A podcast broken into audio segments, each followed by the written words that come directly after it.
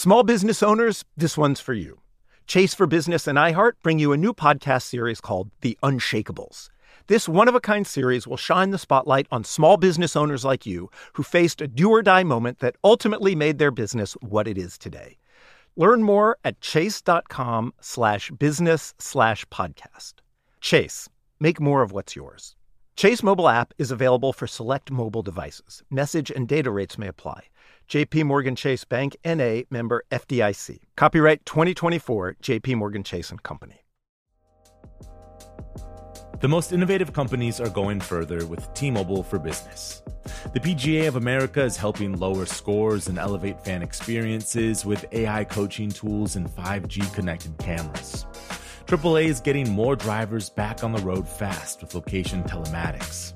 And the Las Vegas Grand Prix is powering race day operations with 5G connectivity, giving fans an experience at the speed they deserve. This is accelerating innovation with T-Mobile for Business. Take your business further at t-mobile.com/now.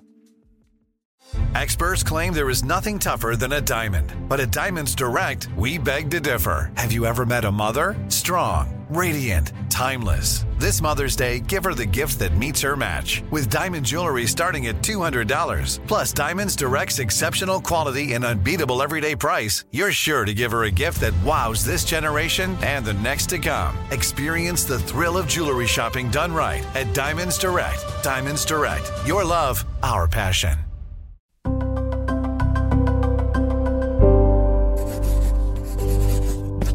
Pushkin. I'm Maeve Higgins, and this is Solvable interviews with the world's most innovative thinkers working to solve the world's biggest problems. My solvable is that by 2030, we can make sure every girl gets a great education and she gets a chance to be a leader. What makes me want to solve this problem is my life experience. I know how transformative education is, and having had the privilege of being a leader, I want to see more women get access to leadership positions. That is Julia Gillard, the first and so far the only woman to be Prime Minister of Australia. She left office in 2013. As you'll hear, leaving office was tough for her. Getting there in the first place was even tougher, though, and this isn't surprising. Around the world and throughout different industries and roles, women leaders are actually on the decline. Forbes reported that women held under a quarter of senior roles across the world in 2018, and women represent just 5% of Fortune 500 CEOs. But we're jumping ahead. Globally, girls are more likely than boys to be excluded from primary school, and women make up more than two thirds of the world's nearly 800 million illiterate people. But say you're one of the lucky ones. You go to school, you go to college, you excel in your field. It's still unlikely that you'll actually become a leader. Just in the United States alone, the figures are pretty bad. Take medicine, where women represent 40% of all physicians and surgeons, but fewer than one in five are permanent medical school deans. Or look at academia. Women have actually earned the majority of doctorates for eight consecutive years, but they are only 32% of full time professors. And looking again at the world of business, here in the US, the Government Accountability Office recently published a report on improving gender diversity on boards. It says the importance of diversity must be emphasised and a diverse set of underrepresented candidates required. It also says boards should have age or term limits, and other countries have done that and more, and they've seen results, and that includes Australia.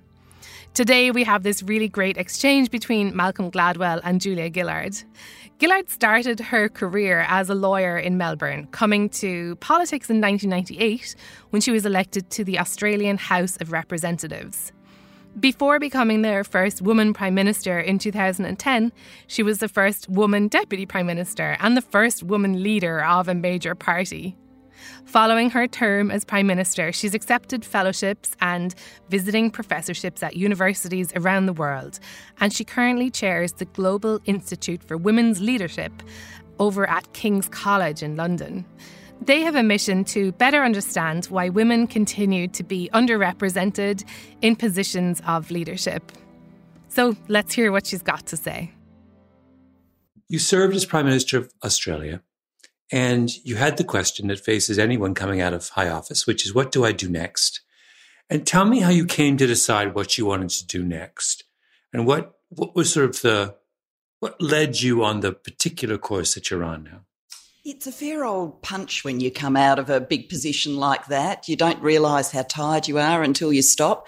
Uh, so I did give myself a little bit of time to do some grieving about what was lost and some physical recovery. But in that period, I tried to think through what is it about this that I want to take with me and what is it I want to discard. And when I worked my way through that, it was clear that the ongoing passion I'd had was around education. So I wanted to take that with me.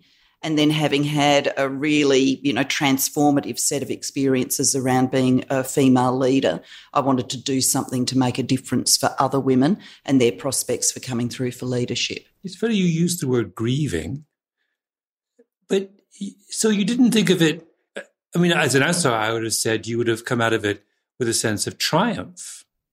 Oh, no, you don't. Uh, there aren't too many elegant ways out of politics. Uh, former Australian Prime Minister Paul Keating uh, rang me the day after I lost office and, by way of consolation, said to me, We all get taken out in a box, love. Uh, thanks for that, Paul. Uh, but the truth of politics is either your party knocks you over or the electors knock you over. Uh, not many people actually pick the moment that they're going to gracefully exit politics. And so, you know, it's been such a public high wire act and then such a public defeat that I think grieving is the right word. Yeah. But you you didn't take how much consolation did you take in the fact that you had broken through for women. You were the first female prime minister of Australia. Oh, I'm very proud of that. And I don't want to over dramatize this um, grieving period. I don't feel like that now. But I did let myself have a number of weeks where I didn't do very much. I just recuperated and I did allow the emotions of the loss to be with me and then you can put it aside. But if you've never let it course through you, then I think it probably manifests several years down the track, probably in a mutated and unpleasant kind of way. Uh, but since that period, I've you know been very focused on the new challenges. And when I look back on the past, it's with a sense of uh, pride, with lessons learned, with things to share. Um, I'm very glad I did it, and I'm a great advocate for people doing it. I don't think there's any better opportunity than politics to put your values into action and to make the most change. How when when you said that you came out of this experience with a desire to uh, further opportunities for women in positions of leadership. When you think back in your time in office, how many female peers did you have in your political circle? Fortunately, uh, quite a few. We were on a journey of change as a political party. We'd had a lot of women come in around the time I came into Parliament in the mid 1990s. And so some of my most senior ministerial colleagues were women um, Jenny Macklin and Nicola Roxon and Tanya Plibersek, and the list goes on, uh, Penny Wong. Uh, so I did feel well supported and surrounded by women. Uh, still a minority um, in our political party, in the ministry, and certainly in the Parliament, uh, mm-hmm. but a sense of sisterhood there. Yeah. What percentage, when you were Prime Minister, what percentage of Parliament was were women? Uh, Around about 25% in the House of Representatives and about a third in the Senate. And that that number had already increased dramatically over the course of a, if I'd gone back at 10 or 15 years previously, what would it have been? Oh, yes, that had increased dramatically. If you went back to the uh, early 1990s, the figure would have been around 14% for the parliament. So, uh, yes, there'd been a big change, and particularly a big change in the Labor Party uh, because we'd adopted an affirmative action rule. So, a certain percentage of seats had to go to women, and that percentage had grown over time to 40%. So, a very dramatic change in Labor. Yeah, yeah. I want to come back to the the the the role of these those kinds of rules in, in terms of bringing about change as opposed to uh, attitudes. I think it's a really important one. But um, I wanted to before I get there, I'm I'm curious about two, a, a couple of things. One is that this question of numbers. So if, if you said it was 25% when you were there, how high does it have to be before the issue starts to go away? I'm not sure that you can put a mathematical number on that, but there's plenty of research that says, you know, one woman can't make the difference, but once you get up to figures like a third, then you do start to see changes. And intuitively, that seems to me to be around about right, that to have an impact on cultural mores and the way that institutions work, you need at least a third. Yeah. Do you think that had there been a third, or say, let's say 40% of the parliament had been female at the time you were prime minister, that would have tempered some of the misogyny that you faced? Not necessarily. Unfortunately, I'd love to be able to say yes to that question, but uh, it wasn't just within the parliament that there was an issue about gender and gendered insults that was, you know, profoundly in the media, in social media. Uh, and so I think it would have flowed anyway. And then because the political contest is a fierce one, and I think it should be. I mean, you're contending about values and big picture issues, so people should be strongly engaged in that clash of ideas. But because that clash is so strong, um, it's, you know, it would really be naive to say, well, women never participate in using that gendered imagery. That's not my experience. Yeah but it doesn't change the climate for someone engaging in that kind of rhetoric. Is it different when they look around and they see lots of female faces than when they look around? Do they have less permission to speak that way when they're in a in a more female environment? I think um, ultimately, the more women there are, the less permission there is to speak that way, and second, the more public uh, pressure and advocacy about being better about women in leadership, the more things will change. I mean, I lived with the phenomenon of social media, but you know, it was relatively recent. I mean, social media has been turbocharged in the time since. And now, you know, social media is often used to call out someone who's engaged in sexist conduct. I mean, this is uh, the legacy of the Me Too movement, but it goes beyond uh, the issue of sexual harassment there wasn't much of that when I was there. So, in some ways, we were getting the negative side of social media without that more positive side of trying to advocate for better ways of including people in dialogue without name calling or using gendered insults. There's an interesting distinction between the participation of women as a whole and the participation of women in the highest levels of leadership. And I'm wondering, are they one problem or are they two problems? Can you, if you solve the first question of general participation, do you inevitably solve the second, or is it a, is there a, a whole different battle that has to be fought about getting women from the backbenches to the to the cabinet or to the prime minister's office? I think they're related, uh, but not the same problem. So you're never going to see um, equal ministries or women be prime ministers an equal amount of time unless you've got a backbench that's round about half half because you don't even have people in the qualifying ring. Um, but you then still need uh, to change a set of other things to make sure women are coming through for leadership, um, including this, uh, you know, public media reception and how gendered that is. Very practical set of questions for women with kids around work and family life um, even the attraction or lack of it uh, for women to these combative sorts of uh, occupations. I think all of that needs some attention, but it starts with getting you know half half on the backbench. Yeah, in terms of because I was thinking this in terms of if you think about it from the perspective of a voter, I've always wondered whether the act of voting for a female candidate prepares you adequately for the act of supporting a female leader or or whether one might actually be uh, an excuse not to do the other. That if because I voted for a female candidate, I no longer feel I need to support a female leader. Female leader.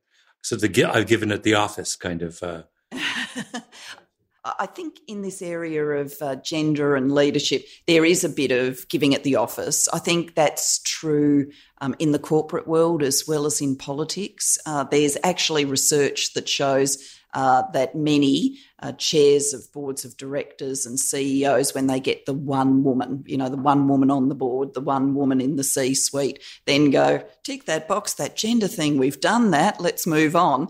Uh, so a bit of giving at the office.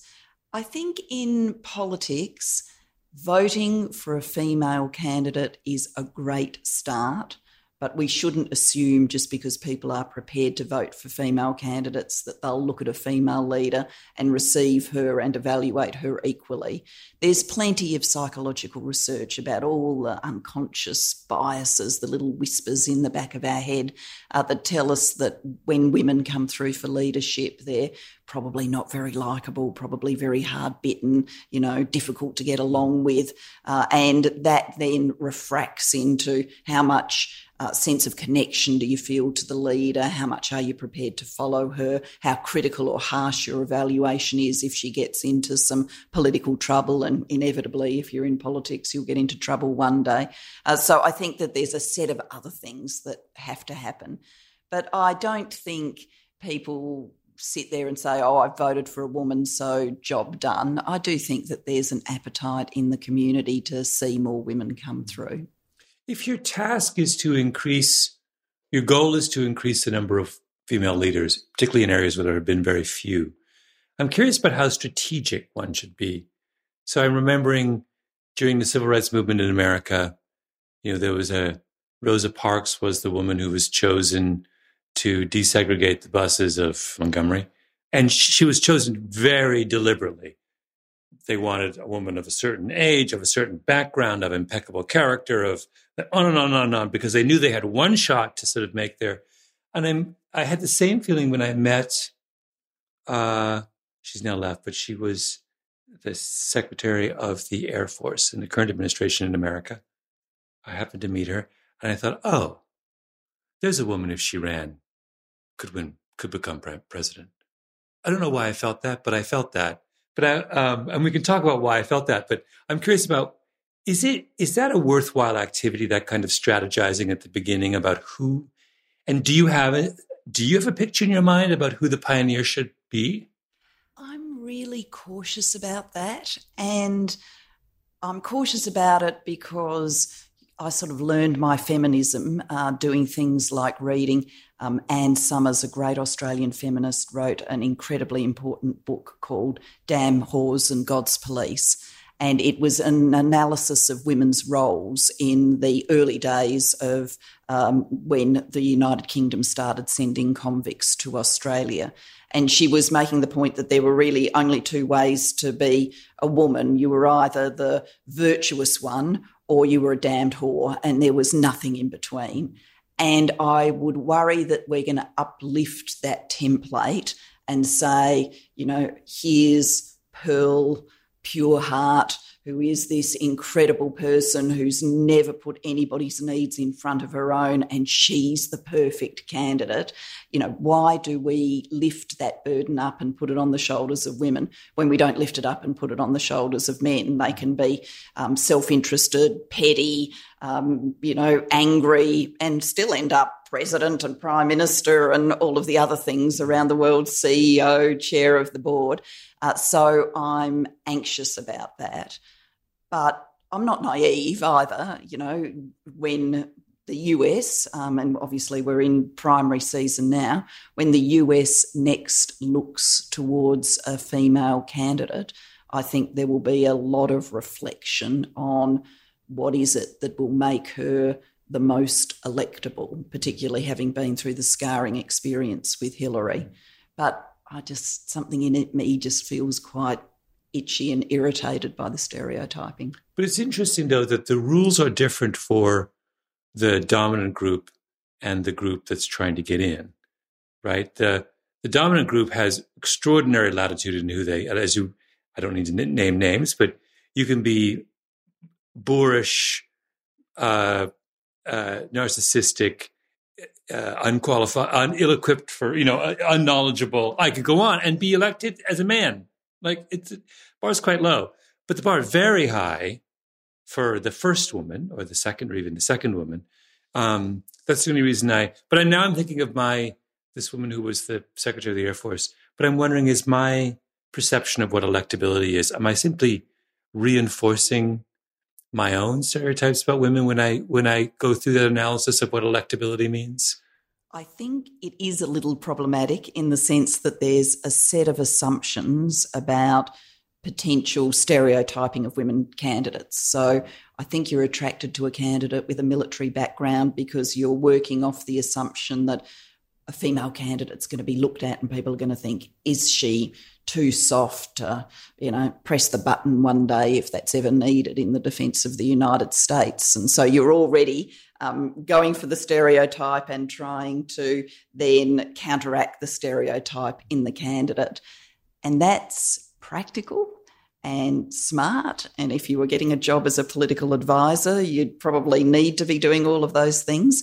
But I still worry about the stereotyping underneath. Is the problem different for business and politics? Is it harder to get women into the C suite in a corporation than it is to get a woman into the a real leadership position in politics or the opposite? I think they're different kinds of hard. And if we look at the global statistics, it's telling us that they're different kinds of hard uh, because the number of women uh, who are either political leaders or senior managers is around about the same in the 25% zone globally. When we actually look at women on corporate boards globally, it's down at the 15% range. And by the time you're talking about senior leaders in IT, you're down at the 9% range. So it's a different kind of hard. I think the hard in politics is a lot about uh, how women are received in the public square and treated in the public square. I think a lot of the hard in business is about uh, the the tracks, the pipeline, whether women are in the areas that take you to leadership or already from the start of their careers in those areas that might take you to being head of HR but no further.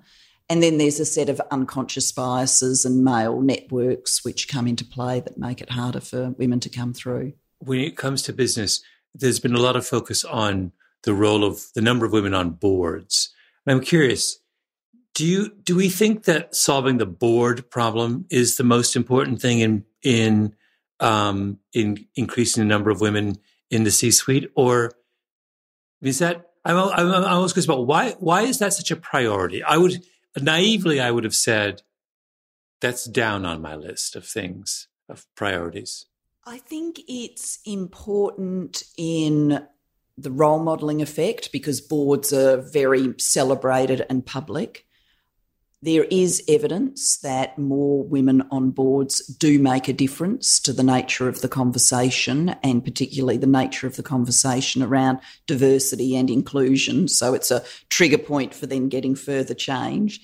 But I agree with you that if we ended up with businesses where the boards were always half half, but when you looked at the pipeline in the business, you still saw women clustered in the junior grades, big gender pay gaps, uh, not enough attention paid to work and family life, that would not be a victory. I think we want every point in a woman's life journey, and particularly uh, from the work I'm doing at King's College London with the Global Institute for Women's Leadership, we're focused on the work journey we want every point in that to be one where a woman is not treated in a lesser way than a man. Yeah.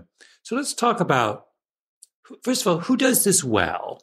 When you look around in your current position at King's College in this program you just talked about, you must look around the world and you must say, okay, there's someone, there's a group, country, community, what have you, that's that's solving this problem um, in a way that we can we can use as a model so, wh- who are your models? We're we're certainly looking for models, but there's an information problem that we've almost got to solve first, which is we've got any number of indexes about gender, but they are not focused on this question of women's leadership. And because they tend to include statistics about you know, women's general health, women's education levels, then they cluster at the top, the wealthiest nations in Earth that have largely solved those problems, but they don't give you a fine grained look at women and leadership. So we are working to build an index that would do that, which would enable you to just do a comparison on women leaders, politics, business, civil society, the law, technology if we had that information, we'd be able to surface some clearer examples. But just looking um, at the moment, you get all sorts of interesting things popping up. Um, Malaysia, there are more women in IT, far more than uh, the global statistics would lead you to believe. So then you can go and unpack why is that. Uh, Slovenia, we looked at because there are far more women judges than the global statistics would lead you to expect. When we unpacked that, we actually found that they've got a very rules based legal system with very little discretion. So being a judge is not viewed as that fantastic a job. It's a more mechanistic job. Uh, so we want to get more information to keep looking.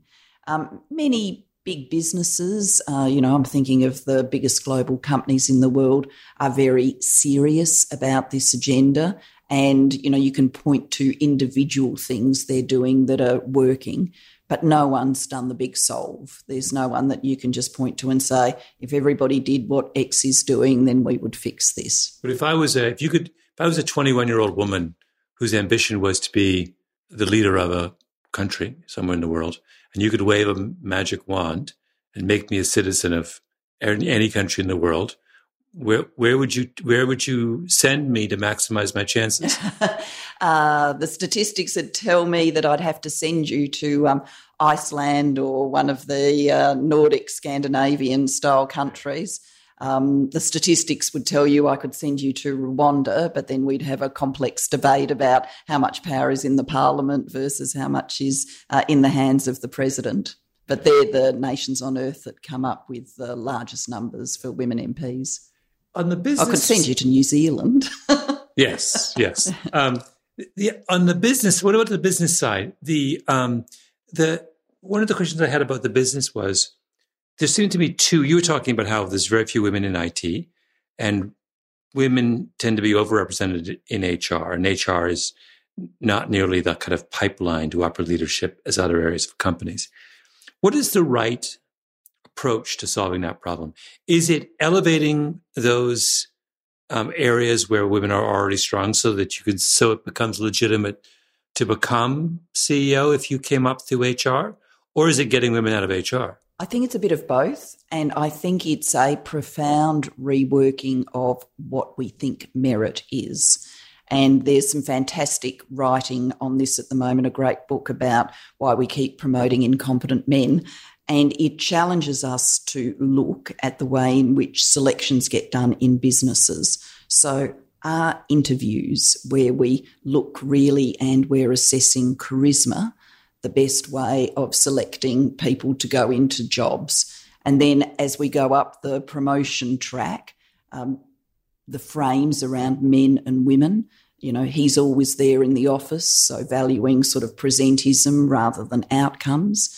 Uh, people who have got a lot of um, confidence, who are there grasping at opportunities, who may not be leading their teams well or actually delivering, but everybody notices them. Uh, they are more likely to be the ones that get promoted. And he's done in this book, uh, the author, a wonderful analysis of how that is gendered, how our very view about what merit is is gendered. Let's let's talk about sort of the kinds of steps one would practical steps we one would like to see to kind of reverse that. But let's start with that. So if in fact the way we assess merit is gendered, how do we ungender it? How do we ungender it? Well, first I'd say we don't know everything we need to know, which is why we're still researching it. But of the things we do know, uh, gender blind selection processes make a difference. So instead of sending in applications, you know, uh, John Smith, you know, Sue Jones, where you can see from the front, um, you take the names off, have other forms of identifiers. Uh, instead of doing uh, CV style explorations, you ask candidates to solve a problem and send it in and assess on that. Uh, that you uh, in interviews instead of just having a chat, which might allow a charismatic candidate to structure the conversation. You have a very clear set of questions that every candidate gets asked to respond to in the same order. So you get clear comparatives. Uh, more metrics, you know, around what achievement is. So, not dealing with things on the face of them, but digging behind uh, when you're looking at promotion tracks. Uh, all of those things make a difference. The introduction of structure, in other words, has the, even if it's not explicitly intended to favor one group over another, has the effect of leveling the playing field. Yes, it does. Uh, because if you imagine yourself, and where we all, uh, as human beings, respond to this. If you're, you and I were sitting here now on an interview panel and we're going to see 10 candidates today, uh, then the one that bounces into the room full of confidence seems charming. You think to yourself, wow, I wouldn't mind having a drink with them at the end of the day when we get through this bloody interviewing process. Um, they're the one that you're most likely at the end of the day when we're exhausted to say, who should we give this job to? Um, they'll be the candidate that we remember. But have we really made a thoughtful selection or just fallen for uh, sort of confidence, charisma? And some jobs require, you know, if we were selecting someone to uh, be an on air television presenter, then maybe confidence and charisma would be right at the top of the list. Uh, but if we were running a business and we were selecting a new uh, head of our technical division uh, or even a new head of our financial division, uh, actually, confidence and charisma probably aren't anywhere near the top of the list in terms of the skills we need. Why is why is selecting? I don't. I'm not. I don't disagree, but I'm curious. Why is something I'm always puzzled about?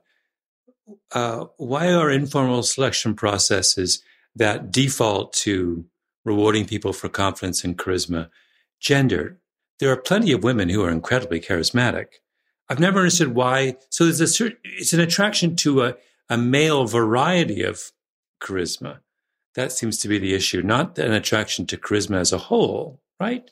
Because there's ton, like I said. Yes, yes, plenty of uh, confident, charismatic women, but unconscious bias research would tell us that we easily put a frame around a confident, charismatic woman that she's pushy, um, too strong, uh, because she's going against the stereotypes whispering in the back of our brain that we expect women uh, to be a little less forthright than that.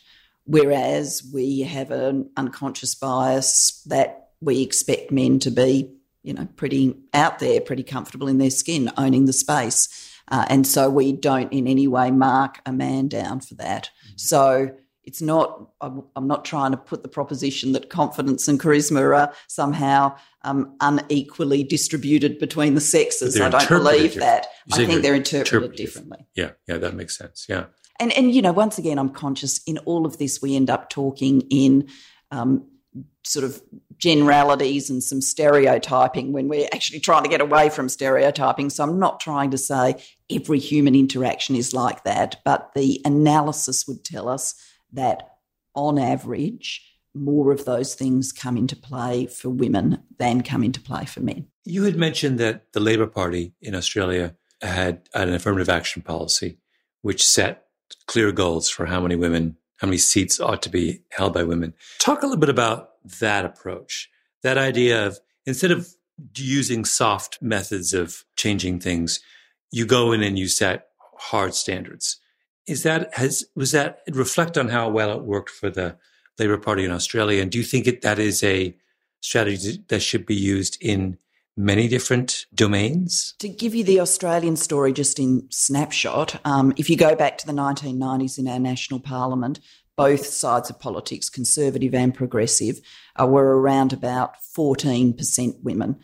And the Labor Party looked at that and said, we need to change it. And so it ultimately went for a structural solution, for an affirmative action target and different jurisdictions we even though we're sending people to a national parliament there are still some differences between how in the state of victoria seat selection will be done compared with new south wales or south australia. So there wasn't just one answer to how to get that done. Uh, but for example in the state of victoria where i was uh, the system was you're pre-selected for the whole round every member for the house of representatives every senator and if you hadn't hit the target for winnable seats, so you couldn't cluster the women in the unwinnable seats, if you hadn't hit the target for winnable seats, then you'd have to have the whole pre selection round again. Now, in politics, this is an unimaginably bad sanction. Every vote, every double cross is on the table because you've already done the round once and now you're going to do it again. No. Uh, so people delivered to the target. And it worked. And so Labor has been as high as 48% women. Mm-hmm. On the other side of politics, they went for a less structural approach or a zero structural approach. and they said they'd have training and mentoring and all the sort of softer stuff. And they have incrementally inched their way forward to about 22, 23% women in that zone. Now, I think when we come back from that Australian experience and say, what's that telling us? It's really telling us something about the big debate. And the big debate that sort of rages is do we need to fix the structures or do we need to fix the women? Do we need to say to the women, be more confident, lean in, you know, exhibit these kinds of behaviours and you'll get through? Or do we need to fix the structures? And once again, like all debates that rage back and forth, there's a bit of truth on both sides. But I'm a real believer we need to fix the structures. Uh, and I think the, the Australian example helps prove that, uh, that it's not just about more, you know, training and, you know, sort of uh, mentoring and things like that for women. It's about a more profound set of issues than that. Do you think of those kinds of quotas as permanent or are they temporary until you get women and men into rough alignment? I think they're temporary. And, uh, you know, once you get to a world, and, and, it doesn't mean that you'd have to go through the mechanical process of um, getting rid of the rule. I mean, we're almost at that point in um, Australian politics, Australian Labor politics, where the rule is no longer uppermost in people's mind. Oh, heavens, are we going to meet the rule? Are we going to meet the rule? Because now we're just got to a stage where, as it comes out, is going to meet the rule. So um, there's less of a drive coming from the statute um, that we adopted as a political party, and it's more just the norm. So it'll fall away in impact once you get to a critical mass of women. Did you notice downstream effects from that rule? Did you were there more women entering into politics as a result? Oh, well, certainly uh, there were uh, more women selected for Parliament. I think more women uh, who came into the Labor Party could imagine themselves in Parliament. And because of our Westminster system, because you had more women on the backbench, it was more likely they'd come through into the ministry. And so we had ministries that could, you know, have more women at the front of them. Uh, so, yes, it flowed through everywhere. The argument that was used in Australia on the conservative side of politics was, oh no, that means that you're not selecting people on the basis of merit. But once again, that takes us back to the point about what's merit. And if you believe that it's equally distributed between the sexes and you're seeing a result that's, you know, 70% or more men, then that's telling you that there are women of merit who didn't get to come through. Was there backlash within, I'm just talking about within the Labour universe, was there backlash and what was the nature of the backlash and how long did it last and what were the what were the kind of argument that presumably that argument was used oh yes that argument was definitely used um, there was this was a fierce debate um, this wasn't uh, I, I, feel like I may have told the history in a more benign way than it was lived. Um, this was a fierce debate within the Labor Party as to whether this rule was going to be adopted, and it was finally adopted at a national conference. Uh, and right up until the moment of adoption, there was fierce resistance to it. Fortunately, the then Prime Minister, Labor Prime Minister Paul Keating, was a supporter of it, so that profoundly helped. Uh, but I remember one of the women who'd been right at the, the front of this campaign uh, telling us afterwards that a very senior uh, male politician rushed over to her after the rule was adopted and said, quote unquote, you bitches, you've won. Uh, to which she said, I want that on my gravestone, you know. Would you recommend that for any country? Look, I'm always conscious that you, in our complex world, you can never just pick something up and smash it down into someone else's system and say, job done. Uh, and we've seen too much of that done around the world. But I would certainly advocate that every political party thinks through whether a mechanism, a target, a quota would work for them. You know, and you'd have to adapt it to systems, uh, but I think unless you've squarely looked that debate in the face, you're probably not going to get to the profound change we need to see. Well, you have a good natural experiment in Australia. If you have one party that has them and one party that doesn't, you can track and see how the two rates of female participation differ over time, right? You, yes, a nice, we, we it's can. a nice little case study. And um, To talk about, let's talk about other institutional things um, uh, around things like family leave and like what what would be next on your list? If you so let, us talk about the institutional agenda of female leadership equality. What's next on the list after quotas? Well i think quotas uh, can play a role uh, but you know many of the other things we've talked about in terms of how merit's viewed and who gets promoted those things need to be looked at. Then on the sort of work family life um, once again we don't know everything we need to know and uh, you know, the toolbox that we have for change in big businesses, in political parties, is a pretty thin toolbox. And I was absolutely persuaded of how thin the toolbox was when I studied it after being in politics and wanting to write my book and write thoughtfully about gender. So there's lots of us, you know, lots of work for us at the Global Institute for Women's Leadership and others around the world to do to multiply the number of tools in the toolbox. But of the things we know work now, an important one is work life flexibilities, but making sure that they are used by both men and women.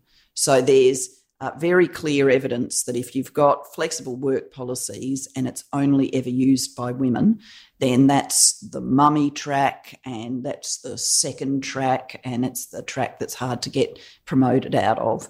Whereas if those flexibilities are used uh, by both men and women, then it is no longer a net detriment towards promotion.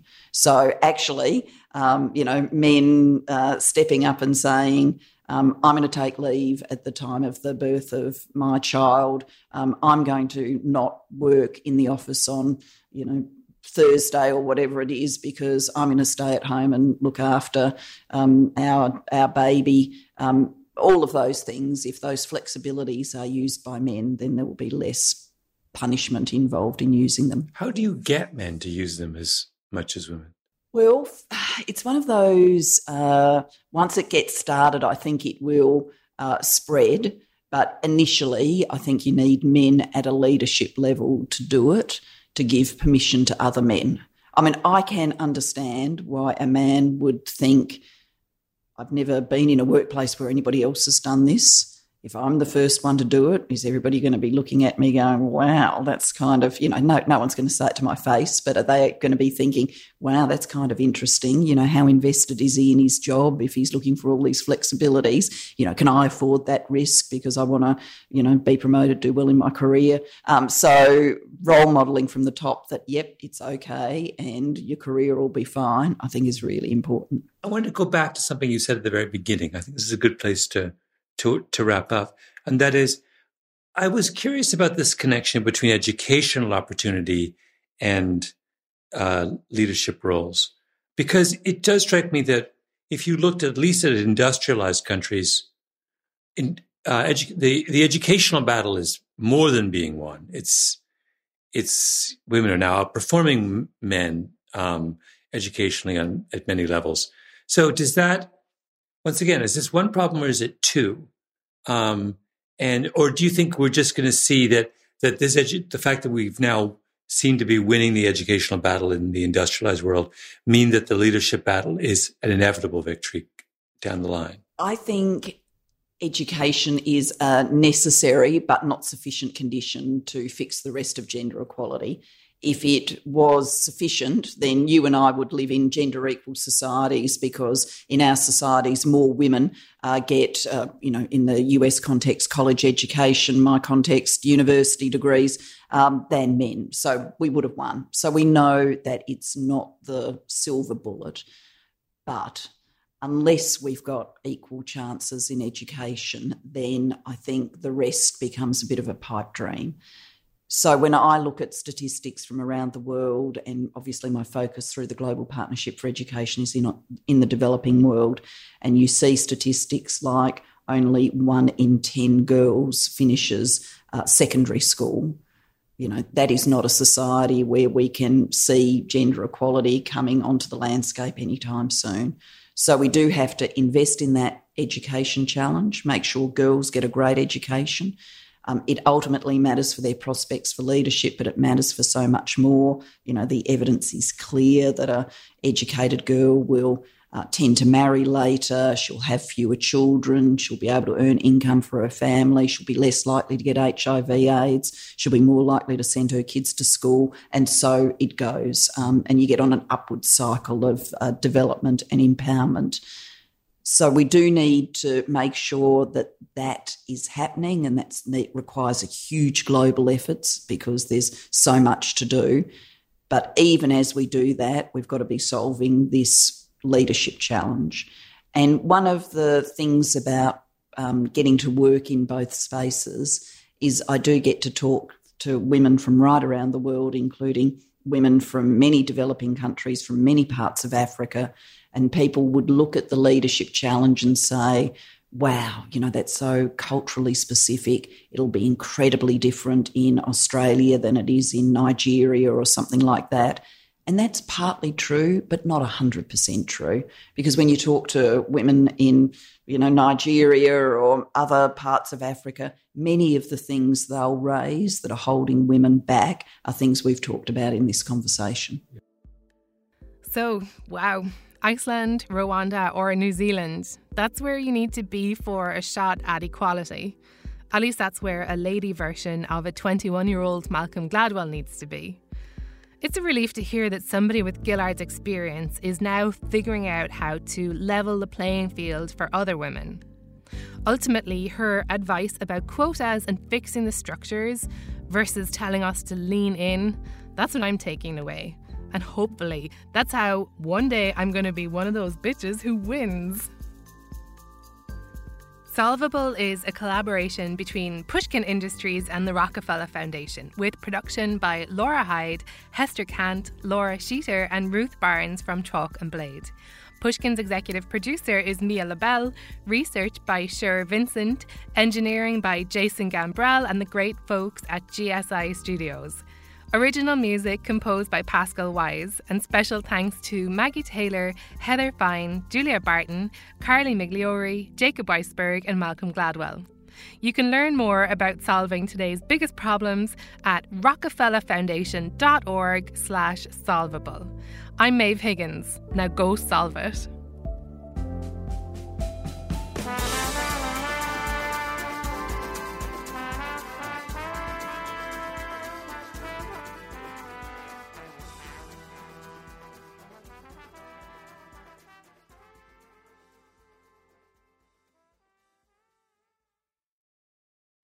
Discover a new educational and interactive podcast, Stories for Kids by Lingo Kids. Our episodes are packed with fun activities, right, Elliot? Oh, yes! We went shape hunting around the block and we found spheres and cubes on the street. That was great fun. Join Stories for Kids, the Lingo Kids podcast, inspiring you to learn while having fun.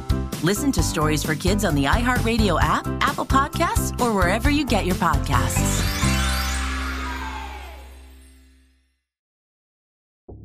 It all started with two federal agents who heard a rumor. She mentions, well, there is this alleged murder to have taken place.